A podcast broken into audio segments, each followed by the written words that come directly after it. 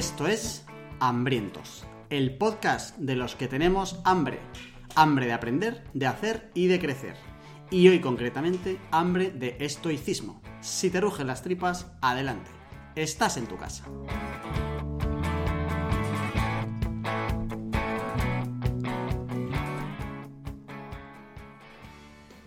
Nuevo programa, estoicismo.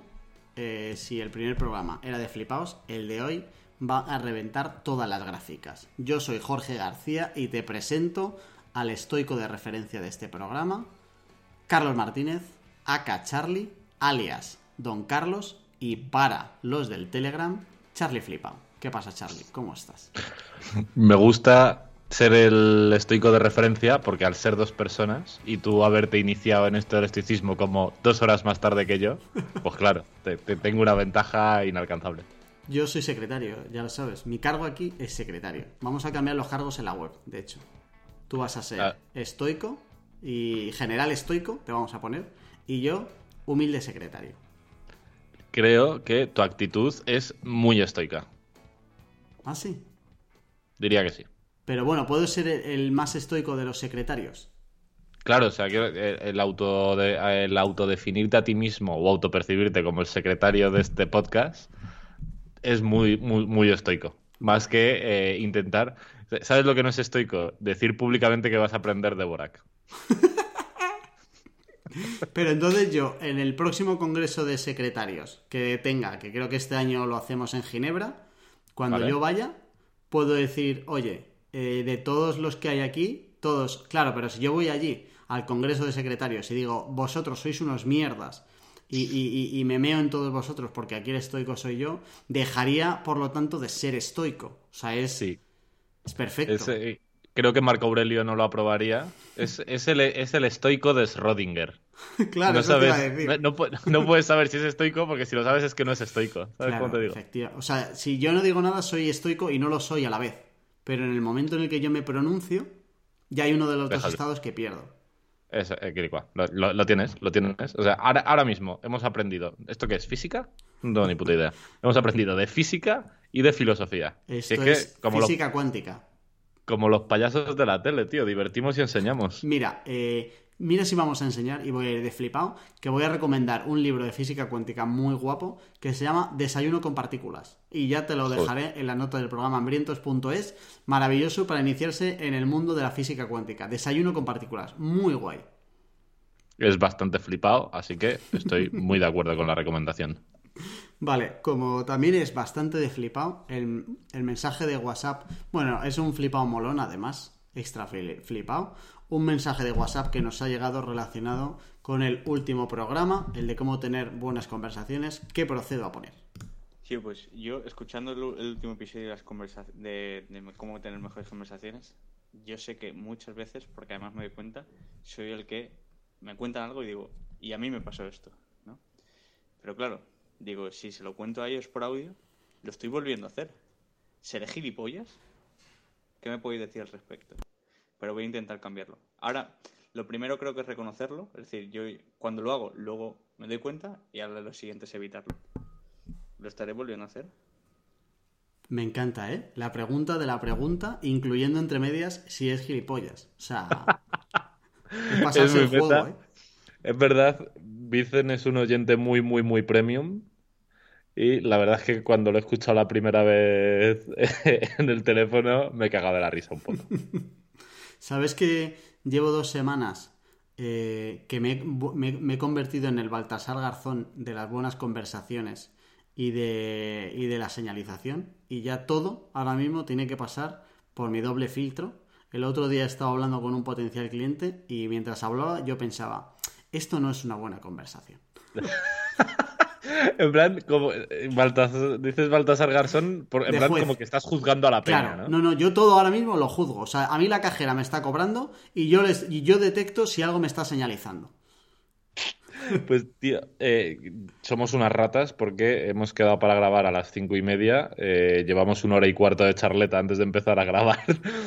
Eh, ¿Dirías que ha sido una buena conversación? ¿O no, y también lo he metido que pensado, que es lo bueno. no ¿Y lo qué has era. pensado? Lo he pensado en algún momento cuando te interrumpía, en plan, que te calles, que esto no es una buena conversación, joder. Ah, o sea que mi- por mi parte ha sido muy buena, pero ¿y tú deficitario o cómo? Es que no- dos no tienen una conversación si uno no quiere. Así que el global, tu actuación individual ha podido ser buena, pero la conversación no ha sido una conversación de calidad, ¿sabes? A mí me lo ha parecido.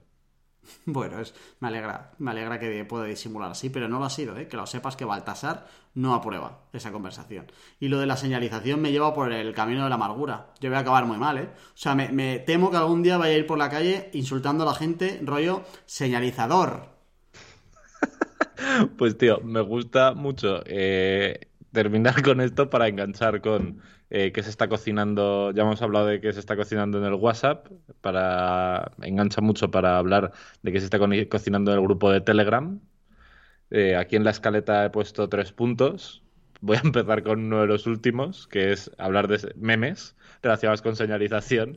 Que no sé si lo has visto. Lo último lo ha escrito Xavi hablando de lo del barco este que se ha quedado en, en el canal de Panamá o en el de Suez, no estoy seguro. De Suez. Atrancado, preguntando: ¿dibujar una polla con el barco y atascar el transporte marítimo de medio mundo es señalización? ¿Qué opinas? Por supuesto que sí, una señalización de manual. Y me encantaría ver cuál es el nivel de las conversaciones que está teniendo los responsables de que ese canal sea ahora, ¿eh? Tiene que ser. Yo me gustaría eh, escuchar las comunicaciones de la torre de comunicación o similar que haya en el canal cuando ve que el hijo puta este del barco del Evergreen está empezando a hacer drifting. En plan, endereza Pachi por tu puto padre, endereza, me cago en todo. Y lo peor es que seguro que hay uno dentro del barco diciendo, si es que os dije que no teníamos que salir hoy, si es que os lo dije, os lo dije. Que es el que más toca los huevos, ¿sabes? Literal. Pues en el canal de Telegram está habiendo muchos memes de esto. Ha habido también bastantes memes del brócoli. Creo que estamos haciendo un Ah, sí. movimiento. Sí. Para, para meternos como nos metemos con los veganos, eh, estamos haciendo una campaña al brócoli importante. Si algún productor de brócoli nos quiere patrocinar, ahora es cuando. Sube- que se suban a la ola ahora que todavía está bajita y es factible. También se ha hablado bastante de Taleb ¿Cierto? y se ha hablado mucho de reseñas, concretamente de nosotros pidiéndolas. Creo que ha caído una, pero desde aquí volvemos a hacer un llamamiento para que todos los millonarios que tengan iPhone, que por favor nos dejen una reseñita. Y creo que ahora mismo hay más fotos de damames y de brócolis que de memes o de cualquier otra cosa. O sea, ahora mismo parece el canal del Real, Real Food, ¿eh? Eso. Es verdad. Y no me gusta. Eso es- Eh, voy a empezar a subir fotos de chuletones, pero a la de ya, a la que termine este programa. Y de nocilla. Sí, eso te iba a decir. Eso te iba a decir. Y en- eso en cuanto a memes y chorradas en Telegram, también se ha hablado bastante de gestión del conocimiento, que voy a aprovechar a hacer un poquito de spam de valor a Bosco de Sin Oficina. Hicimos una charla ahí bastante guay, Elena, en Ernesto, Bosco y yo, hablando de gestión del conocimiento, herramientas y demás. Y también hemos hablado bastante de eso. Y hemos avisado que íbamos a grabar hoy de estoicismo y también ha salido el tema. Es que está, está, está muy candente el Telegram. Es una pena si te lo estás perdiendo, hambriento. La buena noticia es que puedes dejar de perdértelo, de, salir de, ese, de esa división de, de fango y, y oscuridad en la que vives y entrar a la luz de los edamames. La verdad es que ni los he probado en la vida. Y creo que, creo que voy a intentar morirme sin probarlos, sinceramente. Están ricos. Están Ya, ricos, de verdad. Ya, ya. Eh, en hambrientos.es tienes el enlace al Telegram para poder disfrutar de estas y de otras maravillas que llegan.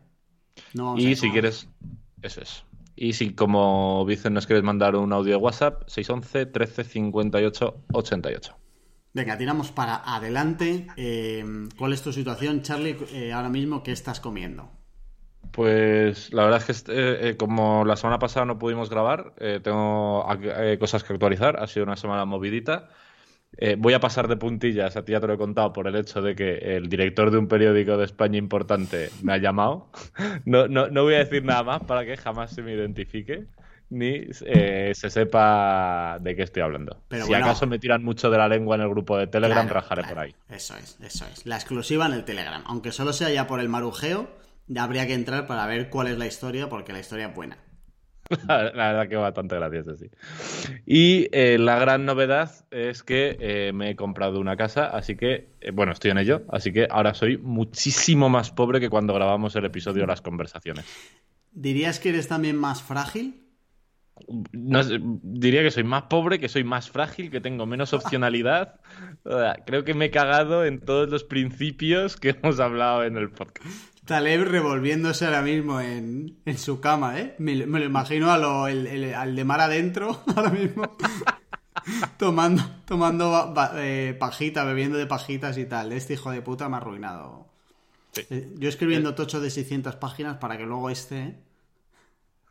Literal. He de decir en mi defensa que eh, hemos comprado un poquito por debajo de nuestras posibilidades. No hemos ido al límite de la casa más guay que podíamos eh, adquirir. Así que creo que ahí eh, he bregado un poco a, a favor de todas las enseñanzas del podcast. Además que eso te va a dar felicidad. O sea que la opcionalidad te la puedes pasar por el foro. Creo que sí, creo que sí. Pues. Así que eso es lo más interesante. Mm, Así de curro, una movida interesante eh, para B30, que es para el cliente con el que estoy ahora full time. Estamos montando una movidita de funnels bastante guay y va a haber como en total ciento y pico funnels distintos.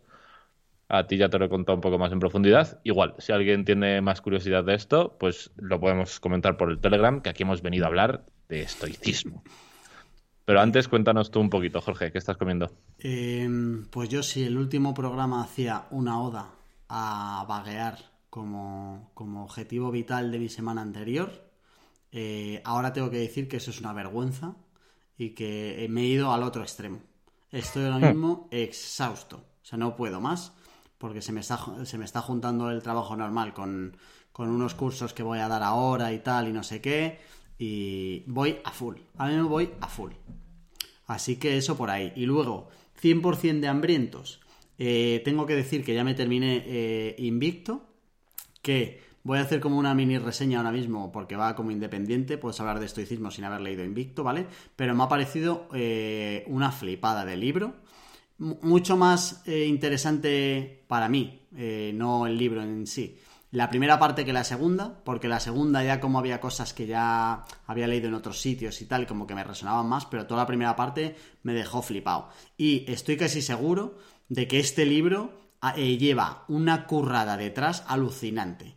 Porque no, ah, es un libro al que no le sobra ni una línea y que ha conseguido sintetizar y organizar y explicar muy bien algo que cuando vas a, a los textos originales no es tan sencillo ni de entender, ni de contextualizar, ni de resumir como lo ha hecho este tío, que, me- que me parece un, un titán de, que, de la divulgación y desde aquí ultra recomendado, sobre todo si es como el primer acercamiento, porque yo hasta leer este libro eh, no tenía absolutamente eh, nada en mi cabeza relacionado con esto, es más, le tenía un poco de rechazo por el hype y la señalización que hay ahora de Void estoico, que me daba como un poco de reperús y me tenía así un poco como a la defensiva, pero eh, me ha abierto los ojos y creo que hay muchas cosas guapas que imagino que hoy nos contarás a todos para que podamos como aplicar. Y sobre todo eso, que al final ha conseguido organizarlo todo y adaptarlo un poco a, que alguien se lea esto en el 2021 y tenga sentido cosas eh, que se decían hace años y años y años. Así que ultra recomendado. Y ahora me he empezado uno que es Rompe la barrera del no, de Chris Voss, que dejaré también en la nota del programa hambrientos.es, que va sobre negociación. Que es un tío que estuvo, eh, era como el jefe de negociadores internacional del FBI durante muchos años. Muy guapo, un tío que se dedicaba a negociar con terroristas y secuestradores y tal y no sé qué y todo lo, un poco todo lo que he aprendido de cómo lo puedes tú aplicar a las negociaciones y tal, que está bastante eh, interesante, por lo menos antes de empezar. Voy a leérmelo y luego ya contaré, a ver qué tal, tío. Así que esas son todas mis novedades. Qué guapo, tío. Pues eh, podemos enganchar por ahí, por... desde Invicto. Venga, vamos al lío. ¿Por qué hablamos de esto, Charlie? Ilumínanos. Bueno, antes incluso me molaría hacer un pequeño disclaimer porque efectivamente vamos a hablar de estoicismo, pero vamos a hablar de estoicismo muy basado en Invicto, el libro este, porque eh, solo puedo eh, subrayar todo lo que acabas de decir tú hasta ahora. Eh, una de las mierdas del estoicismo es que como hubo muchos autores que se identificaban con esta corriente filosófica, y son muy antiguos todos, cada uno escribió sus movidas y no es como en plan, si quieres ser cristiano, pues hermano, píllate la Biblia, que es como el libro canónico del cristianismo, ¿no? En el estoicismo hay como muchos autores, cada uno habla un poco de su peli, etcétera, y aquí Marcos hace un trabajo espectacular de recoger como todas esas ideas y hacer un manual que, a mi juicio, es y el, de todos los libros que me he leído, el menos resumible. Yo esto lo he dicho un montón de veces, que a mí me jode mucho que un libro tenga como muchas, dos o tres ideas y luego solo esté dando vueltas en torno a todas esas ideas. Y esto es justo lo contrario. Es imposible efectivamente quitarle un nada de grasa porque es todo oro puro. Así que, aunque vamos a hablar de estoicismo en general, vamos a basarnos bastante en la estructura y en las ideas de Invicto. Em, vamos a decir una cosa, y es que esta es solo la primera parte de las dos que va a haber. Hoy nos vamos a centrar un poco más como en los contenidos teóricos y principios y tal, y haremos una segunda parte de esto, ¿no? Que igual es la semana siguiente, ya veremos. Eso es, porque eh, si lo intentábamos, y esto si, si lo partimos en dos programas, igual quedan dos programas un pelín más cortos que normales, pero si lo intentamos meter todo en un programa, iba a quedar un programa extremadamente largo. Así que yo creo que va a ser mejor. Y además también va un poco en la línea de la estructura de, Invicto. Vamos a hablar un poco de lo que es la filosofía estoica en general, cuáles son sus principios más importantes y cuáles son sus líneas maestras. Y en el próximo programa nos vamos a meter ya un poco más de lleno en herramientas concretas de los estoicos para eh, que nos han traído los estoicos hasta nuestros días para ser más felices. Porque, al igual que para este podcast, el, el, objetivo último de los estoicos era ser felices. Y esto era interesante, como la primera idea que saqué yo del libro, eh, ahora ya nos metemos, es el, el, tener una filosofía de vida. Que, que joder, que suena como, como muy útil, ¿sabes? El, decir, oye, ¿cuáles, son como cuáles son tus... Por lo menos me parece útil ya solo el planteártelo. De decir, a lo mejor no, que no hace falta que seas eh, estoico como tal, que creo que no hay nadie que como que pueda serlo, como si esto tuviera como un punto final o repartieran algún carné. Hasta donde yo sé no reparten todavía carnes de, de estoicos, ¿no? Pero sí que por lo menos el plantearte, oye, ¿cuál es como tu filosofía sobre la que te quieres basar para luego terminar en, esto de la felicidad, que tiene sentido, ¿no? Literal. Además, eh, he dejado aquí en la escaleta una cita concreta del libro, eh, aquí para ejemplificar por qué hablamos de esto, que dice así. La mayoría carece de una filosofía de vida coherente. Pasan sus días persiguiendo placeres temporales y evitando las incomodidades. Desarrollar una filosofía personal te ayudará a tolerar la incomodidad en el presente para lograr objetivos de valor en el futuro. La mayoría entiende intuitivamente la importancia de contar con esta filosofía personal, pero no sabe por dónde empezar. Que es un poco lo que has venido tú a decir. Es que, más allá de que eh, luego vamos a ver que esta filosofía, eh, no sé cómo cojones, eh, entendieron muy bien la naturaleza humana y este, muchos de sus puntos están muy refrendados por la psicología más científica y más moderna, eh, y más allá de que persiguen la felicidad, y por eso en un podcast que el primer programa hablaba de la felicidad, eh, tiene especial sentido, además de todo eso, es, es real esta frase. Tiene como mucho sentido tener una filosofía de vida, pero yo no conozco a nadie, por lo menos, que diga, ni, siquiera que me lo haya dicho, pero que diga, joder, tiene claramente una especie de filosofía de vida. Que en realidad no deja de ser, voy a diseñarme un filtro sobre el que luego pasar todas las decisiones o acciones o objetivos que yo quiera hacer. De decir, oye, ¿esto pasa mi filtro o no pasa? Pero claro, eh, tal y como termina esa frase, que para mí, o sea, la cita que tú has dicho, eh, la, clave es el último paso, ¿no? Pero no sabe por dónde empezar. Que, efectivamente, primero te tienes que plantear, oye, venga, voy, voy a ver cuál es mi filosofía de vida o cuál quiero, pero por dónde empiezo. Lo bueno que tiene esto es de que que por lo menos te da eh, líneas argumentales para, sobre las que tú decidir si las compras o no las compras. Que es como el primer paso, ¿sabes? Porque no, no, yo, no, yo no estoy de acuerdo con el 100% de, de todo. Eh, tampoco te dicen que tengas que estar de acuerdo con el 100% de todo, pero sí que te ayuda a decidir sobre estas cosas cuál va a ser la tuya, ¿no? Y, o sea, sobre, sobre cada aspecto, cuál va a ser tu filosofía para que cada uno se pueda ir construyendo la suya y ahí ya tienes ese filtro para que la próxima decisión que tengas que tomar o, o lo próximo que tú quieras hacer pueda tener ese filtro. Claro, esa, al final, esa es un poco la clave de tener una filosofía.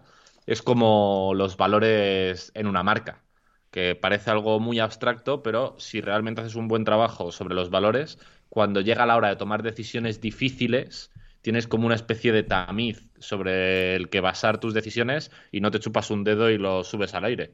Creo que ese es el primer valor importante que te da una, tener algún tipo de filosofía. Y efectivamente, eh, creo que es muy difícil, de todos modos, estar en desacuerdo con las líneas generales del estoicismo. Es lo que tú dices, ¿no? Coge de aquí lo que te interese y hazte tu... El principal beneficio de este programa es no es que copies una filosofía concreta, sino que empieces a plantearte eh, el hecho de tener una filosofía. Pero, adem- a mayores de esos, yo, de todas las corrientes filosóficas de las que he oído hablar, es la que me ha puesto la cachondina más alta con muchísima diferencia. Y, y tiene un extra que a lo mejor otras filosofías no tienen, eh, y es que va un poco más allá de lo que tú comentas de los valores. Es decir, va de un poco de, oye, ¿qué valores eh, quieres tú? Pero también va de cómo tú tienes que fortalecer y ejercer esos valores. Es decir, que al final tú puedes tener unos valores, pero a veces te, puede costar el practicarlos. Y esto te ayuda a mantenerlos y a practicarlos en sí. Y eso eh, me parece muy interesante, ¿vale? Que tú puedes tener el valor del que sea, pero te puede costar bastante el aplicarlo. Y estos te dan herramientas, eh, que es lo que llama el armamento estoico, creo que lo llama, que te Sí. ayuda a eso, que entiendo que, es, que será como la segunda parte de esto, ¿no? Justo, clavado. Vale. Entonces, esa, esa es un poco la peli. Entonces, habiendo introducido un poco las ventajas, efectivamente, de tener una filosofía de vida, vamos a empezar a hablar un poco más del estoicismo. Eh, y para mí hay como do- dos claves sobre todo, pero bueno, me gusta mucho en general cómo lo resume la promesa del programa, si te- del libro, si te lo compras, que es, eh, gracias a intentar seguir un ideal estoico, aprenderás a pensar con claridad, actuar con determinación y resistir con disciplina. Son como las tres grandes promesas. Y creo que es muy guay, macho, porque eh, siempre he pensado que si, si pudiera elegir un superpoder, bueno, igual, igual era super fuerza para dar super hostias, pero eh, si pudiera elegir un segundo superpoder, sería hacer siempre las cosas con las que me comprometo. En, en general, si yo me comprometo contigo a hacer algo, es muy poco probable que falle, pero las personas tenemos como mucha habilidad para comprometernos con nosotros mismos con vamos a dejar de comer mal, pero volvemos a comer mal. Vamos a, empezar a entrenar, pero volvemos a entrenar. Vamos a eh, meditar las cosas y no actuar en caliente, pero volvemos a actuar en caliente. Y eh, siempre he pensado de verdad que es como uno de los ingredientes claves del éxito. Que somos mejores sabiendo lo que tenemos que hacer que luego ejecutándolo. Y creo que las tres promesas estas de Invicto van muy en esta línea. Aprende a pensar con claridad, ahora veremos por qué, a actuar con determinación, ahora veremos por qué, y a resistir con disciplina, que básicamente es eso, cons consigue eh, eh, llevar a cabo las cosas con las que te comprometes. A mí la última parte es la que menos me ha resonado porque ahí ya como herramientas y tal, como que ya vienen de otros sitios, hábitos atómicos, por ejemplo, o sea que sí que hay cosas que ya salen como en más sitios, pero las dos primeras, eh, me, igual era porque me eran más ajenas, sí que me parecían muy, muy, muy buenas. Por, por ejemplo, lo que tú decías ahora, de lo de eh, comprometerte a lo que... a lo que... o sea, de, de, cumplir lo que, a lo que te comprometes, hay un momento del libro donde él, él, eh, él menciona la fuerza de decir que no, o sea, el no comprometerte al. Dice una frase además que a mí me gustó mucho, que me la apunté, que es mejor pagar el precio presente de decir no que el precio futuro de decir sí. Y, y en realidad tiene todo el sentido, ¿sabes? De decir, eh, paga el precio de ahora de decir que no, no te comprometas, para que cuando te comprometas sí que estés preparado a actuar con determinación y resistir con disciplina.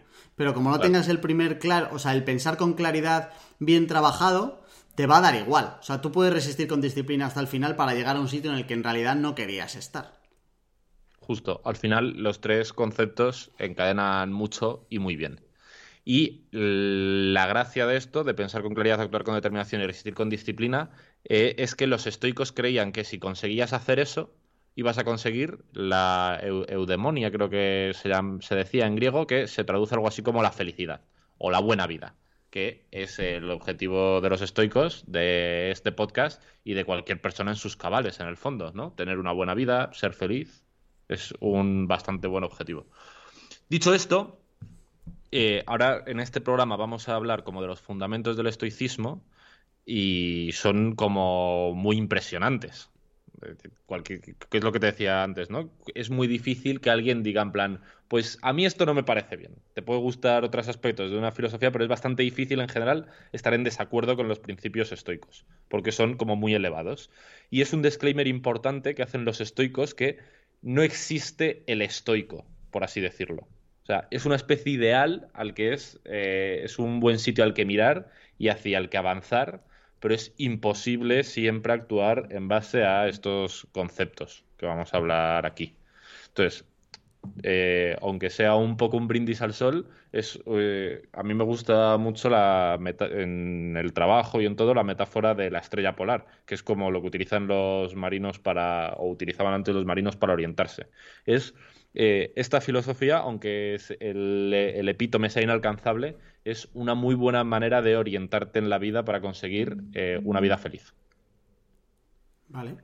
¿Qué te parece? Bien, me parece genial. Me gusta que no haya punto de llegada. Es, es, literalmente eso. No, no, no, existe un punto de llegada.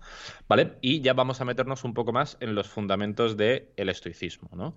Como decíamos hasta aquí, el objetivo, mira, lo tenía que apuntado, es la eudaimonia, que es la palabra griega para felicidad, o por eso se suele traducir, ese es el objetivo último, ¿no? Tener una buena vida, tener una vida feliz.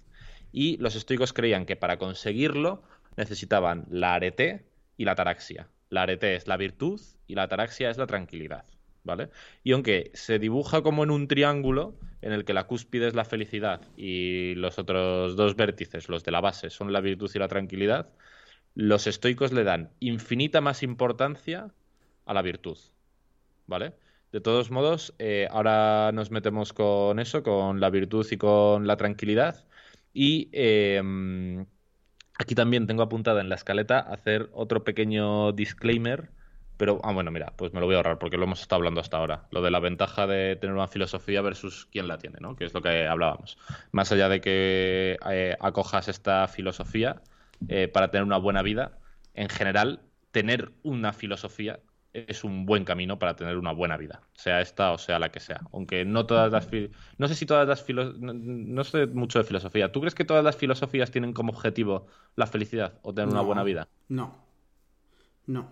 Em, y, ahora pensándolo, o sea, creo que, creo que en realidad... Eh, no sé si estoy como 100% de acuerdo en que necesites una filosofía de vida para llegar a esto de la felicidad o a tener una buena vida. Eh, o sí, pero a veces te la construyes como de manera inconsciente. Es decir, no, sé si tiene que pasar, y aquí me desdigo un poco con lo que decía antes, que tú tengas que llegar un momento de decir, me toca ahora prepararme mi filosofía de vida. Es decir, creo que es la vida la que te va construyendo tu filosofía a medida que tú avanzas. Otra cosa es que tú puedas conseguir herramientas para hacer algo de manera más consciente. Eh, ser más consciente de tus pensamientos o de tus reacciones, por ejemplo que eso es algo que comentan ellos y que luego seguro, seguro que vemos, ¿vale? Lo de la prosoche esta que dicen y tal.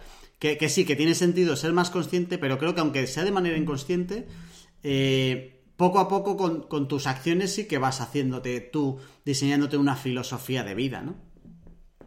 Bueno, pero en cualquier caso, aunque fuera así, aunque no lo hicieras de forma activa, lo estás haciendo. Sí, Entonces, eso como que enmiendas, enmiendas un poco la plana y no creo que sea condición sine qua non tener una filosofía para tener una buena vida, pero es, un, es una buena ayuda. O sea, me da la sensación, no lo sé a ciencia cierta, pero me da la sensación que la gente que consigue tener una filosofía de vida arraigada, o sea, no que ha leído sobre esto y se lo propone, los que realmente la consiguen tener intrínseca en su vida, igual que la gente que consigue tener un propósito vital, eh, tienen el camino más despejado hacia la felicidad. Igual no lo consiguen, o igual sí, igual hay gente que no lo tiene y también lo consigue.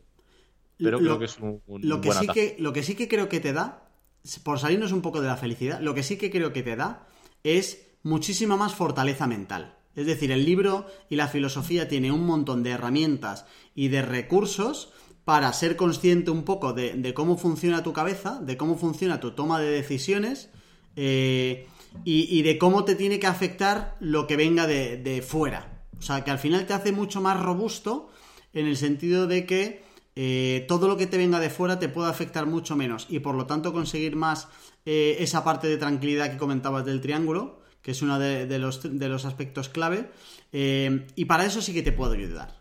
Y de otra manera, a, lo mejor no, porque a ti te llega algo negativo que te pueda afectar más o menos desde fuera y que no puedas controlar, y no eres consciente de que tú puedes trabajar para que eso te afecte menos. ¿Sabes? Ya. Ya, ya, ya, ya, ya. Eso sí que me parece que lo tiene. Te puede hacer muchísimo más fuerte mentalmente y por lo tanto te, da muchísimas más herramientas para la vida. Porque al final eh, casi todo se reduce al final a la cabeza y al uso que tú le des a la cabeza que tú tienes. Tanto en lo que entra como en lo que sale. Ya, literal, sí, estoy de acuerdo. Vale, pues eh, volviendo un poco al triángulo este del que hablábamos, el objetivo en concreto del estoicismo es alcanzar una buena vida y para eso creen que el camino es a través de la virtud y la tranquilidad.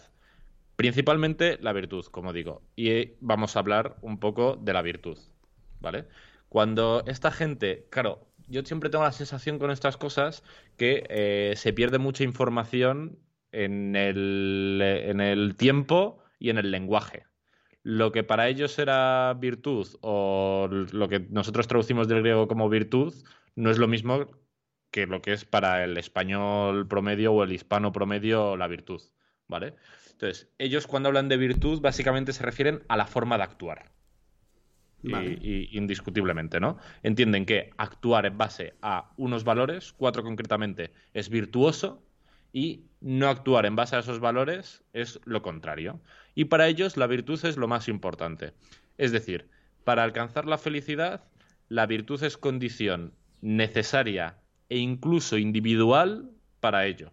¿Vale? Ellos entienden que dos pilares de una buena vida son la virtud y la tranquilidad, pero creen que simplemente actuando con virtud puedes llegar ahí, independientemente de la tranquilidad. La tranquilidad es solo un apoyo. Sin embargo, no ocurre al revés. Para ellos, si no actúas con virtud, pero eh, de tranquilidad vas en moto, eh, es imposible alcanzar la felicidad. O sea que para ellos es el valor supremo, la virtud. Y eh, la virtud es actuar en base a cuatro valores, que son sabiduría, justicia, coraje y disciplina. Ahora nos metemos en cada uno de ellos, pero siendo que tú ya te has leído el libro, tío, tengo curiosidad. Eh, ¿Tú crees que, o sea, ¿estás de acuerdo con los estoicos en que eh, actuar en base a estos cuatro valores te garantiza actuar de forma virtuosa o añadirías o quitarías alguno? Em, no lo sé no, no, no, tendría que pensarlo bien, la verdad. No he llegado como a juzgar las cuatro grandes virtudes. Eh, sí que me queda la duda de entender si ellos entienden las cuatro virtudes como la herramienta para llegar a la felicidad o como un peaje que tú tienes que pagar para llegar a la felicidad. ¿Sabes? Eh, es decir... Dime, dime. No, eso, eso, que, que, depende de cómo lo mires, ¿Tiene sentido o no tiene sentido? Porque creo que sí que podrías llegar a la felicidad sin tener que pagar el peaje de las, de las cuatro virtudes. Aún así hay que hablar que estamos hablando de, virtudes que han pasado muchísimos años, que no, sé si la replicaría, la verdad.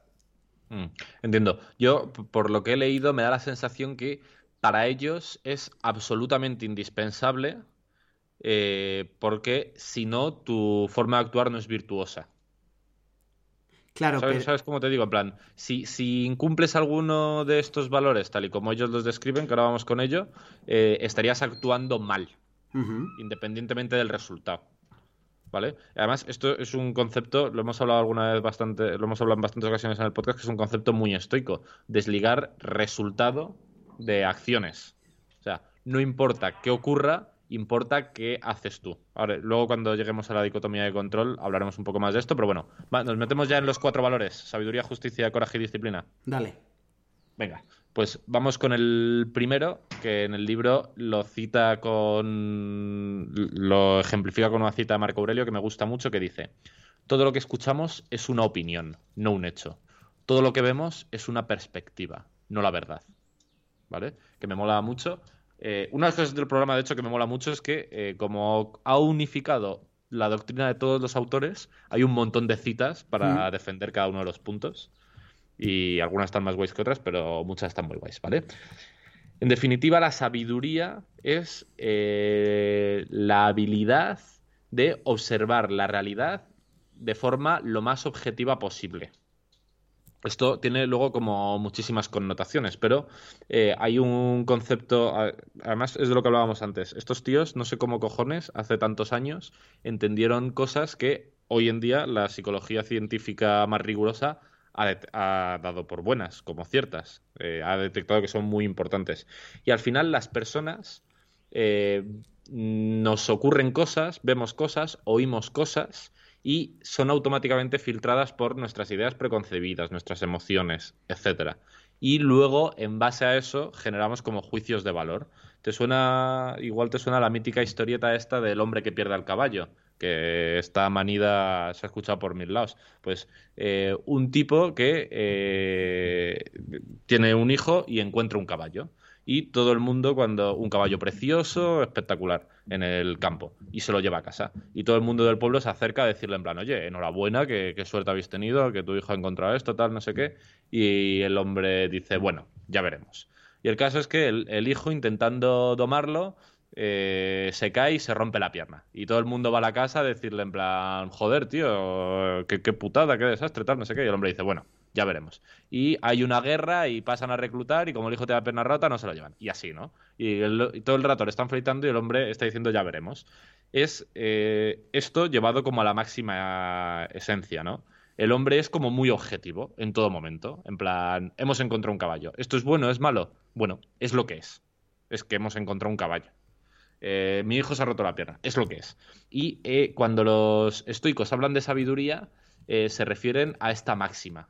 Intentar observar todo de forma 100% objetiva y racional, sin filtros de por medio de ningún tipo, ni emocionales, ni ideológicos, ni de ningún tipo.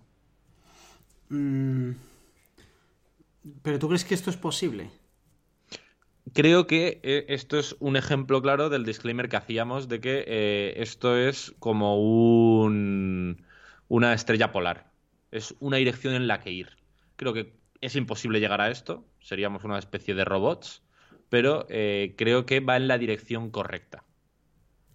O sea, tienes, tienes más posibilidades de verlo de manera más objetiva si te lo propones y si tienes como un poco el conocimiento de que no lo estás haciendo de manera predefinida pero eso no significa como que lo vayas a conseguir, porque al final lo, que de donde leas lo que leas ya hoy en día, las, las, evidencias van por, justo por el lado contrario, y es que somos muchísimo más emocionales e irracionales que, racionales o analíticos. Claro, el, el, problema es ese, que cuanto más racional seas en la toma de decisiones, y tuvimos un programa hablando de esto, más fácil es tomar buenas decisiones. Entonces, claramente es la dirección en la que ir. El refranero popular está como petado, ¿no? De alusiones a toma las decisiones en frío, hermano, que si no te vas a estrellar. Entonces, efectivamente, creo que es muy difícil, pero creo que es un buen punto de partida. Yo añadiría otra acepción de lo de sabiduría, que es, eh, vale, conocer la realidad, ok, tal como es, o por lo menos la versión más cercana a como sea, pero creo que también habla en esa parte de en conocerte a ti mismo, que me parece todavía más útil. Porque el conocer la realidad a lo mejor va a ser mucho más complicado, pero sí que puedes hacer el ejercicio de conocerte mejor a ti mismo y en función de eso, em, que te pueda ayudar incluso para eh, las otras virtudes como el coraje, por ejemplo, o la disciplina, ¿no? Que luego hablaremos del autocontrol y tal. Creo que conocerte a ti mismo sí que te puede ayudar eh, muchísimo o, por lo menos es un campo bastante mejor abonado para que crezcan cosas que el llegar a proponerte como el conocer la realidad. Me parece como un pelín más práctico, ¿sabes? O más, o más útil. Eh, eh, estoy 100% de acuerdo, pero creo que son realidades de distinto orden. O sea, cuando me refiero, o cuando entiendo que los estoicos se refieren a eh, observar la realidad de manera objetiva y racional, con la realidad se refieren a todo, también a ti ah, mismo. a las cosas que te pasan, a las cosas que ocurren a tu alrededor. ¿Sabes lo que te digo? Entonces, creo que una de las partes importantes es eh, observarte de manera racional y objetiva a uno mismo. ¿no? Es como en el, en el episodio este que hablamos de Signaling, por ejemplo, eh, nosotros hicimos mm, un ejercicio guay de decir, joder, ¿en qué señalizamos cada uno de nosotros? Creo que eh, hacer todo ese tipo de cosas en el día a día no lo haces, no es lo normal, y pararte un segundo a intentar eh, mirarse de forma objetiva ayuda a conocerte mejor y a tomar mejores decisiones. Sí, a mí esta parte es de las que más, em, de las más útiles que yo me he sacado de, todo esto. El, ser, el trabajar un poco la conciencia de tus pensamientos y de tus reacciones. Claro. Eso es muy típico, la, la persona que eh, siempre cuando se pone mala hostia se le va de las manos, ¿no? Joder, si tú que has jugado al fútbol, todos hemos tenido en el equipo del fútbol el típico que decías, le van a hacer otra falta y va a pegar un patadón y nos vamos a quedar seis porque es que es idiota perdido. Es como justo cuando hablan de sabiduría, eso es como justo lo contrario, dejarte arrastrar, en vez de ser objetivo y racional, en plan, me han hecho una entrada un poco dura y no me ha gustado, ok, eh, dejarte llevar por tus pasiones es como lo contrario. Vale. ¿Vale? Venga. Vamos con el siguiente valor. Vale, pues el segundo valor era la justicia. Y también tengo una cita por aquí eh, guardada, también en este caso de Marco Aurelio, que dice, ¿he hecho algo en favor de la sociedad? Si es así, he trabajado en mi provecho. ¿vale? A mí, además, de Marco Aurelio en concreto, que se le cita mucho, una de las cosas, esto no lo hemos dicho antes, pero me salgo un poquito de la justicia, que me gusta mucho el estoicismo, es que Marco Aurelio era un emperador romano, que en su momento seguramente fuera la persona más importante del puto mundo, a años luz de la siguiente, y eh, se ceñía a los principios estoicos y durante toda su vida declaró que le fue ridículamente útil el estoicismo, pero sin embargo hay peña como Epícteto, que era un pibe, que era un esclavo, tuvo una vida eh, ridículamente desgraciada, no se sabe mucho de su juventud, pero básicamente eh, vivía en el norte de África, mataron a sus padres y le pillaron de puto esclavo mazo joven y eh, terminó en Roma siendo esclavo de un tío que había sido esclavo y en ese momento era una especie de lugarteniente de Nerón y era aún más malo que Nerón. O sea, le, hacía auténticas barbaridades. Y el tío, eh, aún así, un esclavo en esas condiciones, eh, se terminó convirtiendo en un exponente importante del estoicismo y venía a decir lo mismo, en plan, a mí el estoicismo me ha cambiado la vida. Me parece muy guay que eh, tenga como todo ese rango hmm. de posibilidades, ¿no? Pues es muy fácil tener una filosofía, eh, hermano, si eres el puto emperador de Roma, no, me da igual tu filosofía, vas a tener una buena vida. ¿Sabes? Entonces, hay muchas citas de Marco Aurelio porque era un exponente muy tocho y esta de la justicia representa muy bien lo que su movida porque eh, el hombre se dejó la vida por el imperio, que no era algo muy típico en el caso de los romanos. Y eh, cuando hablan de justicia, a mí hay un concepto que menciona Marcos literalmente en el libro que me gusta mucho, y es que para ellos actuar de forma justa, y esto incluye ayudar, o eh, no ser vengativo, eh, ser ecuánime en tus decisiones, no era un medio para un fin, que es el caso de muchas personas, sino sencillamente una obligación moral. ¿Vale? Porque eh, en general, yo el primero, creo, muchas veces intentamos ser justos por una especie de concepción kármica. En plan, lo que daré, recibiré, lo que siembro, recojo. No quiero ser un hijo de puta porque no me gusta que otros sean un hijo de puta conmigo. Y aunque sea, eh, creo que es un egoísmo positivo.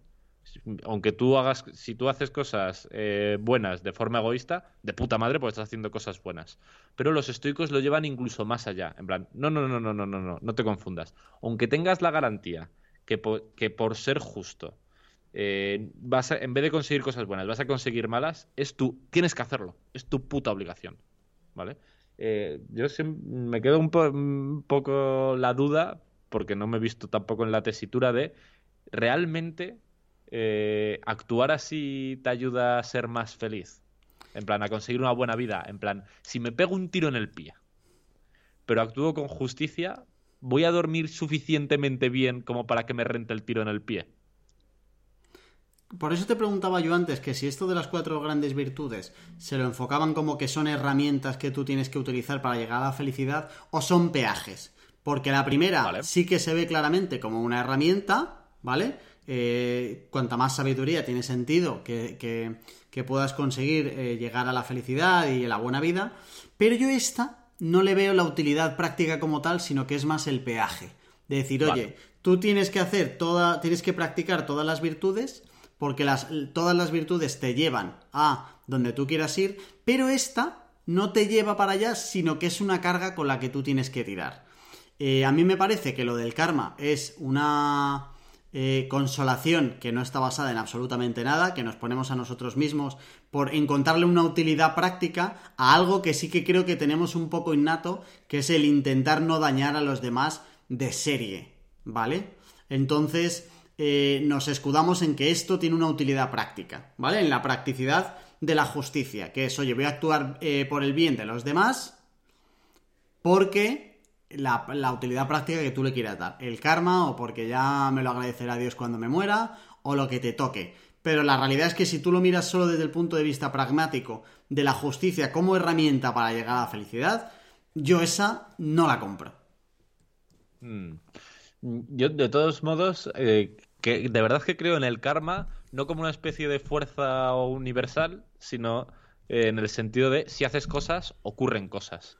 Yo eh, tengo la sensación de que eh, en el mundillo digital, que es en el que más me he movido, eh, he conseguido un montón de relaciones y un montón de amistades y un montón de cosas buenas en base a hacer cosas buenas.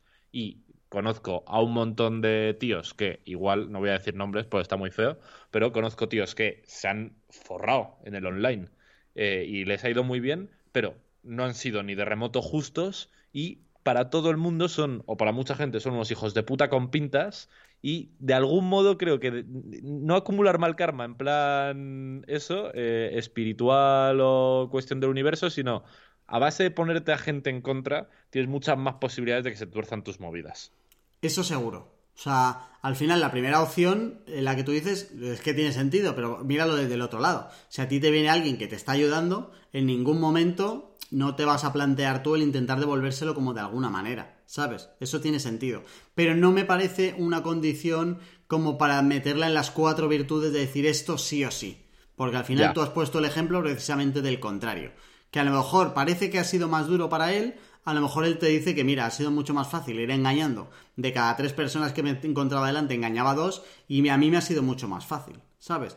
Pero meterla como en plan de si tuviera que elegir cuatro, esta es un peaje. Y las otras tres para mí son herramientas. Vale, pues entonces podríamos resumir que la opinión de Hambrientos es, eh, dentro de las virtudes estoicas, actuar con justicia, pero sin calentarse. O, o como diría el gran Mariano Rajoy, la solidaridad sí, pero hombre, a cambio de nada. No, no, no tenía esa cita de, del bueno de Mariano en mente, pero me vuelve loco, ¿eh? La mejor Es cita de. Mariano, pero de largo. Solidaridad sí, hombre, pero entiéndeme, a cambio de nada. Espectacular. Pues esto es igual. Justicia sí, pero hombre, entiéndeme. O sea, que yo note que yo note que lo de ser justo está muy bien, porque luego a lo de ser justo hay que añadirle otra cosa, y es que te duele mucho más como el de al lado no lo sea. Porque si tú no lo eres, pues dices, pues bueno, pues venga, pues vale, pues siempre al final es, es- excusarnos a nosotros mismos te sale rápido. Y estoy seguro de que al final a, a Hitler le preguntas y seguro que Hitler a sí mismo se podría incluso excusar, ¿vale? Mariano Rajoy y Hitler en menos de un minuto, ¿eh? En, en medio de un programa de estoicismo, ¿eh? No lo creo.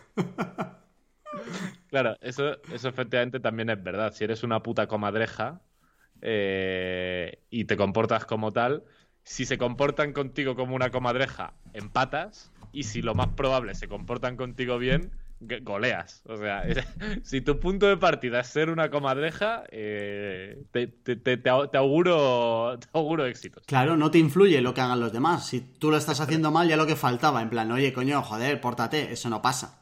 Pero claro, como tú lo estés haciendo bien y vayas por la calle con el carné de justo, ¿qué es lo que pasa cuando te encuentras la injusticia? Que te dice, pues hombre, es como lo de pagar impuestos, ¿sabes? De decir, oye, aquí parece que teníamos como un contrato social y verbal que nos comprometía a todos a unos compromisos, pero ahora por lo que sea, a cambio de nada, yo no lo veo claro. Ya, ya, ya, entiendo, entiendo, entiendo. Bueno, pues eh, lo dejamos para debate en el Telegram, que me interesa bastante.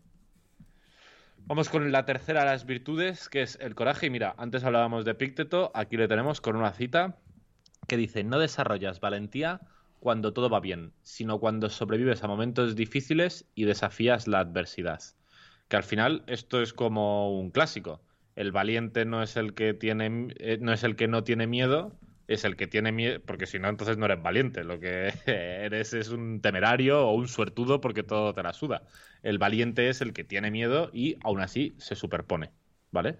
Y me gusta también mucho cómo Marcos lo define aquí, eh, porque dice que el coraje es la capacidad, va, en la línea de lo que discutíamos hasta ahora, la capacidad de actuar con virtud independientemente de las consecuencias. Es decir, si creo que actuar con justicia me va a traer consecuencias negativas, aún así como eh, actuar con justicia es virtuoso y la virtud es eh, condición indispensable y suficiente para alcanzar la felicidad, voy a tener los huevos cuadrados de actuar con justicia aunque me vaya a perjudicar. Hacer lo correcto a pesar del miedo. Esto me parece a mí también otra herramienta clara. O sea, esta herramienta te ayuda. De decir, oye, tienes que hacer lo correcto a pesar del miedo. Esta virtud te ayuda a la felicidad. Hacer lo correcto a pesar del miedo. Que encaja muy bien con lo que estábamos hablando de la justicia, que era más un peaje que una herramienta. Pero esto sí. O sea, que tú al final. Eh, de hecho, él explica muy bien en el libro que, joder, parece que te va a explotar la cabeza. Pero la única manera de, resolver tus miedos es enfrentándote a ellos. Y para eso, y de ahí sale el coraje. Que al final la solución a tus miedos es enfrentarte a ellos y cuando tú lo haces y lo conoces más, el miedo desaparece. Literal. Y además, eh, tiene esto mucho que ver con, con un programa que hace dos, creo que grabamos, el de antifragilidad, porque eh, hablaba mucho en el libro Taleb de los estresores, de enfréntate a estresores para volverte más antifrágil, y esto tiene mucho que ver con el coraje de eh, exponerte a cosas negativas, ¿no? Eh, a nadie le apetece eh, darte una ducha fría de cojones de vez en cuando, pero igual eso te hace más antifrágil. ten el coraje de hacerlo si crees que es lo correcto. Eso es. Claro. Tiene sentido. Vale. Este es el tercer valor de los estoicos. Ya, si cumpliésemos, si fuéramos sabios, justos y tuviéramos coraje, ya eh, tendríamos el Marco Aurelio Approved, aunque no repartan carnets. Y vamos con el último, que es la disciplina, con una cita de Séneca. Ninguna propensión humana es tan poderosa que no pueda ser vencida por la disciplina. Y a mí, de verdad, que el, el concepto de disciplina me trae un poco de cabeza. La verdad pero eh, pues, un poco por los hábitos, ¿no? O sea, yo no tengo. Estos tíos lo tenían muy claro que, bueno, el resumen de la disciplina es eh, actuar. En plan, hacer lo que tienes que hacer. Eh, enganchaba mucho con lo que hablábamos. con lo que. O sea, actuar de acción, propiamente dicho, ¿no? tiene mucho que ver con lo que hablábamos al principio de cuando te comprometes con algo, lo haces y punto pelota. tengo que trabajar, no me apetece, me la suda. Te disciplina si lo haces eh, te de comer brócoli, no me gusta. Mm, cómete el brócoli, tío, no me cuentes tu puta mm. vida. ¿Vale? Y eh, me da la sensación de que eh, los estoicos lo afrontan como una especie de... Mm, no sé cómo decirlo. Como una especie de... como de castigo físico, en plan, castígate con disciplina y conseguirás eh, actuar con virtud y por tanto la felicidad. Y yo, por todo lo que he estudiado de hábitos, tengo la sensación que eh, la disciplina debería ser un recurso de emergencia. O sea, lo que tiene que hacer que tú actúes de la manera correcta son más tus hábitos, tus sistemas, tu motivación, incluso si me, si me apuras, aunque tampoco me encanta el concepto de la motivación. Y la disciplina es solo eso, una herramienta de emergencia, en plan, cuando todo lo demás falla, ten las agallas de, eh, de decirte, no, no, no, voy a hacer lo que tengo que hacer. Pero me da la sensación que si no eres una persona ridículamente disciplinada, y la mayoría de la gente no lo somos, eh, dejar eh, en manos de la disciplina, hacer lo que tienes que hacer cuando lo tienes que hacer, es pegarte un tiro en el pie gigante. Mm, aquí habría que preguntarles a ellos. Es que, tío, tú no puedes estar presentando conceptos y citando a Séneca o a Marco Aurelio, porque luego no hay quien cojones les lleve la contraria, ¿sabes? O sea, ¿qué, vamos a ir? ¿Aquí ahora de decirle a Séneca lo que tiene que hacer? ¿O a Marco Aurelio? un tío que gobernó el mundo, entiéndeme. Y tú no eres ni alcalde de tu pueblo. O sea, vamos a ver. Pero bueno, vamos a intentarlo. A ver, yo creo que, lo que tú dices podría encajar muy bien con ellos si ellos te responden. No, mira, querido Charlie, en, su, época serías, seríais Carlos o Carlos, Carlo, Carlo Magno. Carlos serías. Carlos, em, la disciplina es el objetivo final, no significa que sea la herramienta como tal. Es decir, para mí, lo que yo entendí por su disciplina es como una mezcla entre fuerza de voluntad y autocontrol, que es una parte que no tiene que ser tanto como, en el, como el actuar, que puede haber otro matiz que es el no actuar en el sentido del autocontrol. Ellos hablan mucho de la moderación, de la importancia de la moderación en los placeres y cómo el placer puede terminar en dolor si, te pasas de la lista. Todo eso creo que entraría en, esto de la disciplina. ¿Cómo llegar a...? O sea, no significa que tengas que tirar de disciplina como, como herramienta, sino que es el objetivo final. Y si luego para tú el objetivo final necesitas lo que tú cuentas de los hábitos y de los sistemas y tal, genial. Pero todo eso lo que hace es ayudar a tu disciplina. No que, ¿Sabes lo que te quiero decir? No es la disciplina como herramienta, sino como el objetivo final. Tú eres disciplinado no porque tires de disciplina como tal, sino porque tienes tus hábitos o tienes tus, tus sistemas, ¿sabes? Ya, ya, ya. Mm. Me has convencido un poco, ¿eh? más que el pringado de Seneca. Es que, es que esta gente, de verdad, ¿eh? Parecen funcionarios, no me jodas.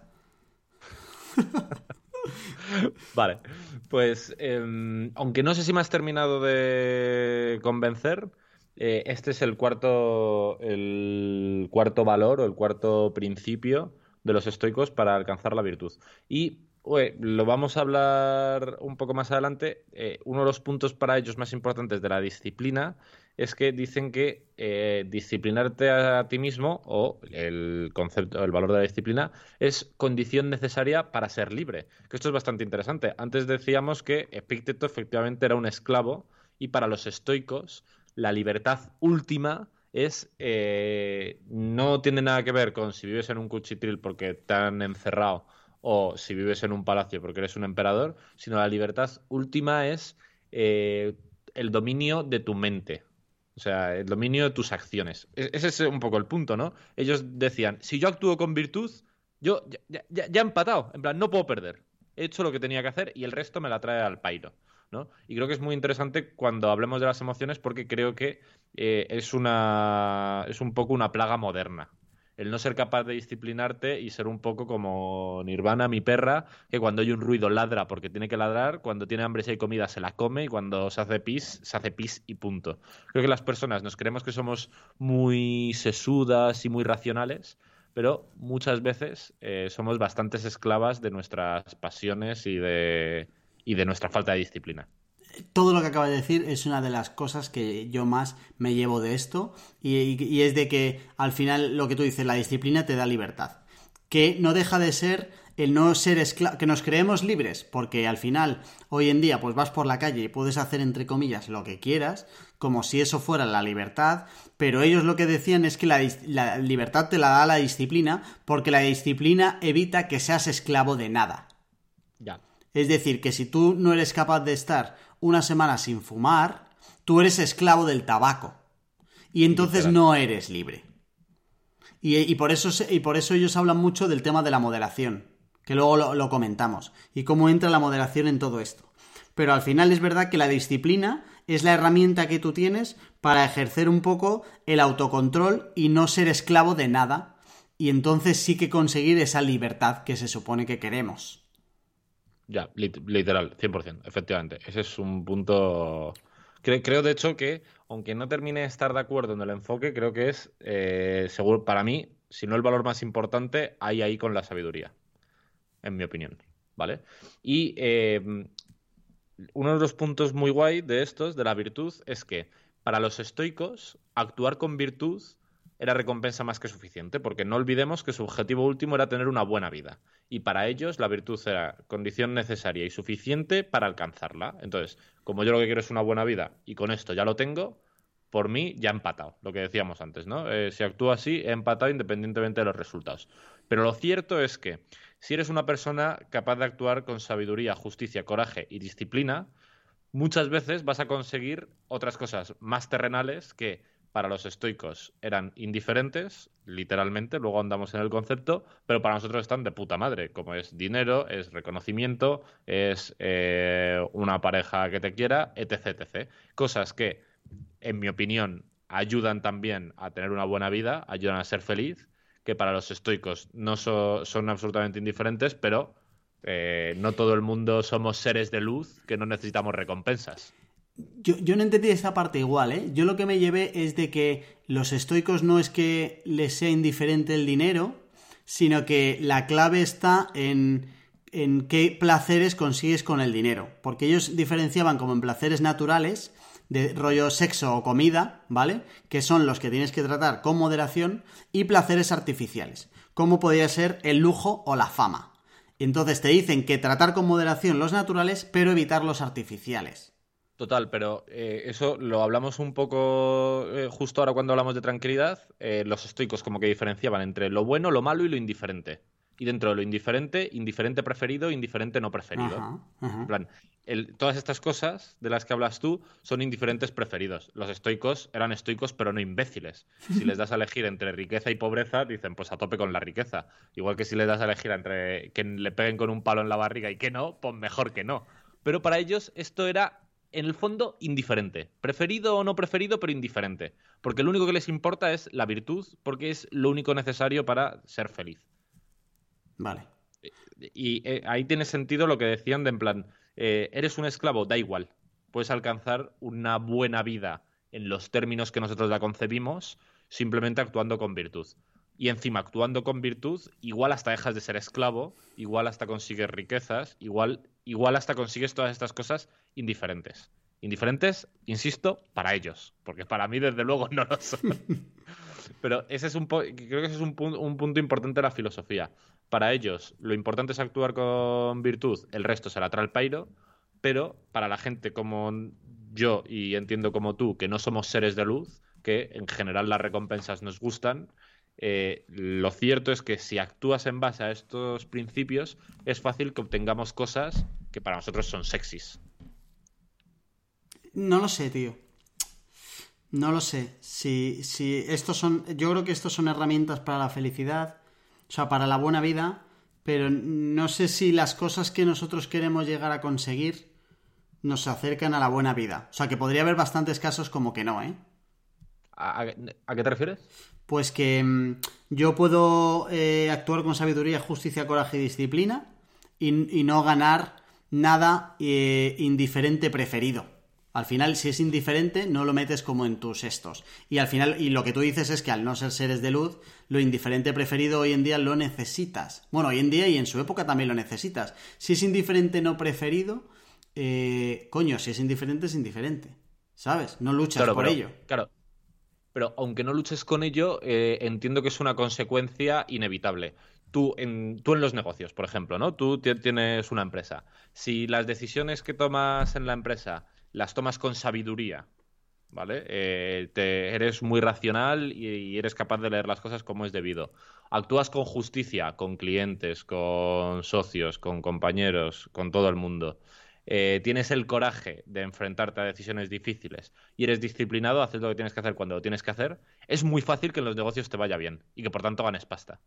Es, indiferente, porque para los estoicos, con que hayas hecho estas cuatro cosas, aunque luego tu negocio quiebre, eh, has cumplido. Eh, todo en orden. Seguramente para ellos tengas una buena vida. Pero lo cierto es que si cumples con esto, es muy fácil que tu negocio te dé perras y las perras están bien, porque mola mucho eh, tener tranquilidad económica, por ejemplo. Me costaría comprárselo. Tendría que. Tendría Seneca que darme una buena presentación de. Porque sí que entiendo que, que son herramientas necesarias, pero no creo que sean las imprescindibles. O sea, no creo que esto sea la checklist para conseguir cosas que necesite yo hoy en el 2021. Em, con el ejemplo que tú has puesto. Y tampoco compraría que si al final el resultado es malo, yo pueda seguir teniendo una buena vida, ¿sabes? Como yo creo. Vale. más allá de este segundo punto en el que yo creo que también estoy bastante de acuerdo contigo, eh, porque para mí, claramente además, esos resultados no son indiferentes, por mucho que para los estoicos sí. Eh, si estos cuatro eh, igual no fueran tu checklist para conseguir buenos resultados en general, ¿cuál añadirías? Aquí hemos venido a mojarnos, Jorge. No lo sé, no, no, no podría mojarme ahora mismo sin pensarlo bien, pero me parece un buen ejercicio el pensar cuáles serían las virtudes de cada uno, ¿sabes? Eso sí que puede ser interesante. Aún así, no sé si puede llegar a tener como una lista de virtudes que te den como la garantía. Ni siquiera, ya no la garantía, sino que te aumente como demasiado las posibilidades como para decir con esto lo tienes. Igual que el discurso de que con estas cuatro lo tienes, ¿sabes? No lo sé. Pero bueno, si quieres avanzamos, que si no nos, nos enfrascamos aquí. Vale, bueno, de todos modos, eh, que yo no lo veo, ¿cuánto llevamos ya de grabación? una hora y cinco minutos, por eso te digo. Mm, nos quedaría, para terminar como con esta parte, la tranquilidad, que tiene chicha y otros tres puntos de fundamentos. Eh, ¿Lo dejamos aquí para dejar a la audiencia calentita esperando el siguiente programa? Vale, venga. ¿Te, encaja? Sí, sí, vale. sí. Pues eh, vamos a dejar de todos modos en la nota del programa, que creo que va, es una de las partes más importantes, el gráfico este del que hablábamos, el triángulo, en el que en la cúspide está la felicidad y abajo la virtud y la tranquilidad. Hemos hablado del concepto de la felicidad dentro del estoicismo, como para ellos la virtud es eh, condición necesaria y suficiente para alcanzar la felicidad, pero hay una segunda pata, que es la tranquilidad, más concretamente la tranquilidad mental eh, me gusta un poco imaginarme. Eh, ¿Has visto el meme de aquí lo que se valora es la tranquilidad? Hombre, la tranquilidad es lo que más se busca. El clásico meme del chico en la piscina, el, tarado ese. Pues me gusta imaginarme a Seneca igual, en plan muy gordito en una piscina diciéndole a un reportero, aquí lo que más valoramos es la tranquilidad. Pues de la tranquilidad entonces eh, hablaremos en el eh, próximo programa junto con eh, algunas herramientas estoicas más concretas para que si esto te sirve como filosofía de puta madre o si quieres coger cosas para incorporarlo a tu filosofía bien, pero herramientas concretas. Yo algunas de hecho las uso que creo que me acercan a tener una buena vida. Em, y aprovecharíamos, yo como Action Week pondría que cada uno piense un poco en las virtudes. Es decir, qué virtudes cree que necesita practicar para una buena vida, ¿vale? Así como sacamos listados y seguro que da juego en el Telegram o en la plataforma donde nos quieras comentar cuáles son tus virtudes y así vemos un poco qué virtudes salen nuevas y cuáles quitaríamos y tal, que puede estar guay. Yo arrancaría el siguiente programa con un debate eh, que es si eh, la tranquilidad entendiendo cómo evitar, o sea, como la tranquilidad mental y tal, no es igual de importante que la virtud para llegar a la buena vida, ¿eh? Ojo con eso, ojo con eso, que aquí es cuando yo empezaba a comerme a los Seneca y compañía. Que la tranquilidad sí, pero hombre, a cambio de nada. bueno, voy a hacer esta. Me lo vas a escuchar todo el rato. Lo de la solidaridad sí, pero hombre, a cambio de nada. Me encanta. Maravilloso. Bueno, 611 13 58 88 si alguien quiere compartir eh, las virtudes por audio o de contarnos cosas, por ahí nos vemos. Y si no, por el Telegram y en hambrientos.es. Amigo Charlie, nos vemos la próxima semana. Muy bien, tío. Un abrazo muy estoico. Igualmente. Chao. Chao.